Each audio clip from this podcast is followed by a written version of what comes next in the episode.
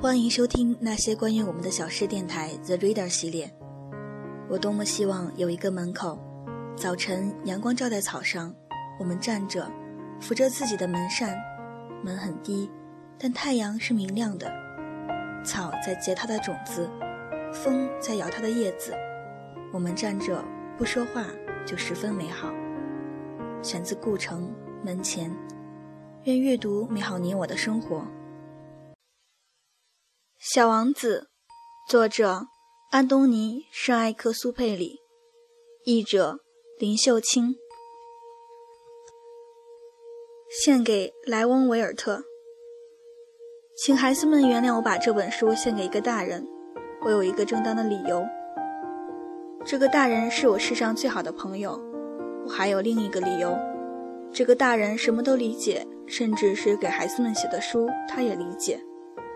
我还有第三个理由，这个大人现在居住在法国，他在那里挨饿受冻，很需要有人安慰。要是这些理由还不够，我愿意把这本书献给这个大人童年时曾经当过的孩子。每个大人都曾经是孩子，可惜的是，很少大人记得这一点。因此，我把献词改为：献给还是小男孩时的莱翁·维尔特。一，我六岁时，在一本描写原始森林的名叫《亲身经历的故事》的书中，看到了一幅精彩的插图，画的是一条蟒蛇正在吞食一只巨兽，上面的插图就是那幅画的摹本。书上这样写道。这些蟒蛇捕到猎物后，不加咀嚼，囫囵吞下，过后就不能再动弹了。它们得睡上六个月，好让这些食物慢慢消化。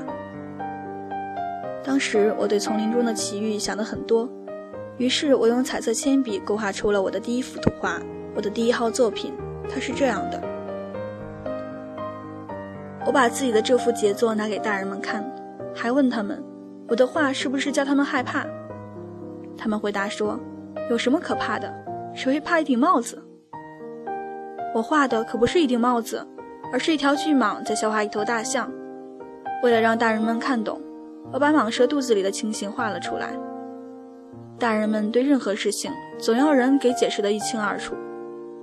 我的第二幅图画是这样的：大人们劝我把这些图画放到一边。不管画的是肚皮开着的，或者是壁上的蟒蛇，都没有好处，还是把兴趣放在地理、历史、算术、语法上为好。就这样，从六岁开始，我就放弃了当画家这一美好职业的企图。我的第一号和第二号作品均遭失败，这使我泄了气。大人们自己什么都弄不懂，还得老师不断的给他们去解释，这真叫孩子们厌烦。后来，我选择了另一种职业。学习驾驶飞机，世界各地我差不多都飞到过。的确，地理帮了我很大忙，我一眼就能分辨出中国和亚利桑那。要是夜里迷失了航向，这一类知识就很有用。在我的一生中，我跟许多正经人都有过不少接触。我在大人们中间生活过很长时间，我仔细观察过他们，我对他们的看法始终没有多大改变。当我遇到一个样子稍微明理的大人时，我就拿出我那第一号作品来试试他。这幅画我一直保存在身旁，我想知道他是不是一个真正有理解力的人。可是我得到的回答总是：“这是一顶帽子。”我只好迁就他们，和他们谈谈桥牌呀、高尔夫球呀、政治活动呀，或者是领带之类的话题。于是大人们就觉得非常高兴。因为能认识我这样一个通情达理的人。二，我的生活相当孤独寂寞，没有找到一个真正谈得来的人。一直到六年前，在撒哈拉沙漠上，飞机发生了故障，飞机的引擎有什么东西出了毛病。当时我身边没有机械师，也没有乘客，只好单独一人担当起这项艰难的维修工作。这对我来说是个生死攸关的问题。因为我备用的水仅够维持一个星期。第一天晚上，我就睡在远离人烟千里之外的大沙漠上，比那在大海中浮在木筏上漂流的遇难者还要孤单得多。黎明时分，当一个奇怪的弱小声音叫醒我时，你可以想象我当时是多么惊奇。这声音说：“请您给我画一只羊。”什么？给我画一只羊？我一下子跳了起来，好像是受到了雷击一般。我使劲地揉了揉眼睛，仔细地看了看。我看见一个异常奇怪的小人儿，正一本正经地凝视着我。这是我后来给他画的最好的一幅画像。说实在的，我画的要比他本人的模样逊色得多。这可不是我的过错。我从六岁时起，大人们就使我失去了当画家的勇气。除了画过那肚皮开着和闭着的蟒蛇之外，再也没有学过绘画。我惊愕地睁大眼睛看着这突然出现的小人儿。别忘记了，我当时是处在远离人间千里之外的地方，而这个小家伙，在我看来，既不像迷了路，也没有半点疲乏、饥渴、惧怕的样子。他丝毫不像是一个迷失在荒无人烟的沙漠中的小孩子。当我终于能说出话来时，我对他说：“你到底在这儿干什么呢？”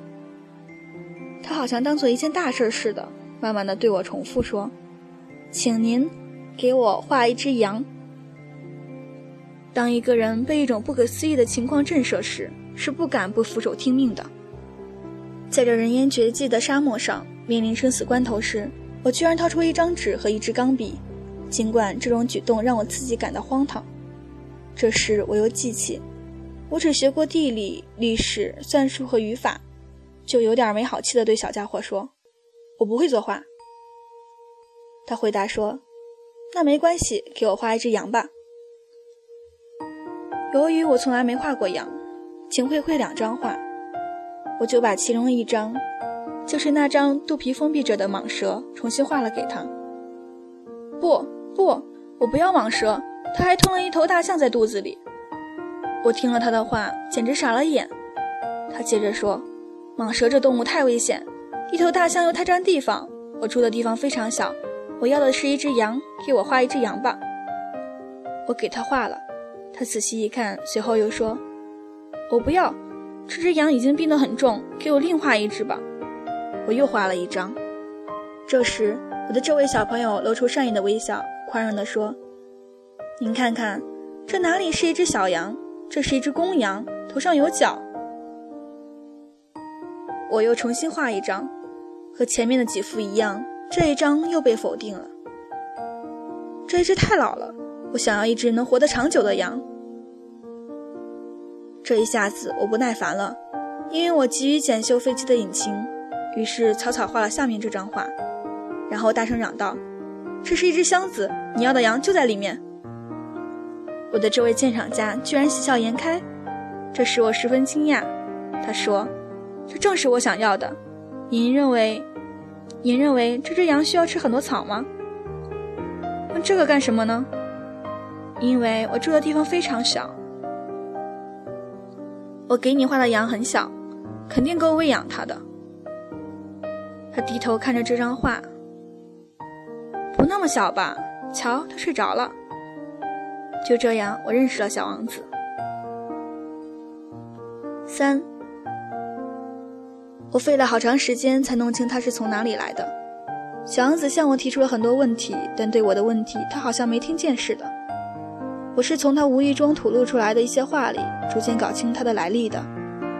例如，例如，当他第一次看见我的飞机时，他就问我：“这是什么玩意儿？”这不是玩意儿，它能飞，是飞机，是我的飞机。当时我很得意地告诉他我能飞，他听了惊奇地说：“怎么，你是从天上掉下来的？”“是的。”我谦逊地回答。“哦，真有趣。”这时小王子发出了一阵清脆的笑声，我听了很不高兴。对我遭遇的不幸，我希望人家重视一些。后来他又说：“那么。”你也是从天上来的，你是哪个星球上的？立刻对他是从哪里来的这个谜，我隐约看到了一点线索。于是我赶紧追问：“你是从另一个星球上来的吗？”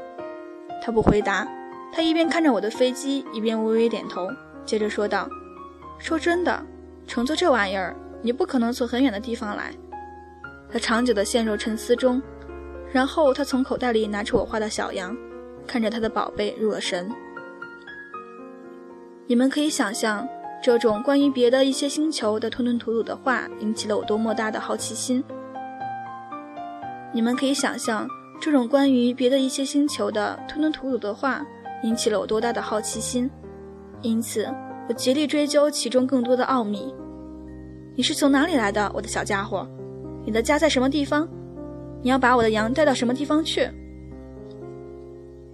他沉思了一会儿，然后回答说：“好在有你给我的那个箱子，晚上可以用它给小羊当房子。那当然，我还给你一条绳子，白天把羊拴住，我再给你一根拴它的木桩。”我的这个建议似乎使小王子产生了反感。拴住它，多么古怪的想法！你要是不把它拴住，它可能到处跑，它会丢失的。我的这位朋友又发出了一阵笑声。你想，它可能跑到哪儿去啊？哪儿都行，它一直往前跑。这时候，小王子郑重其事地说：“那没什么关系，我住的地方很小很小。”接着，他似乎有点抑郁地补充了一句：“一直往前跑，也跑不了多远。”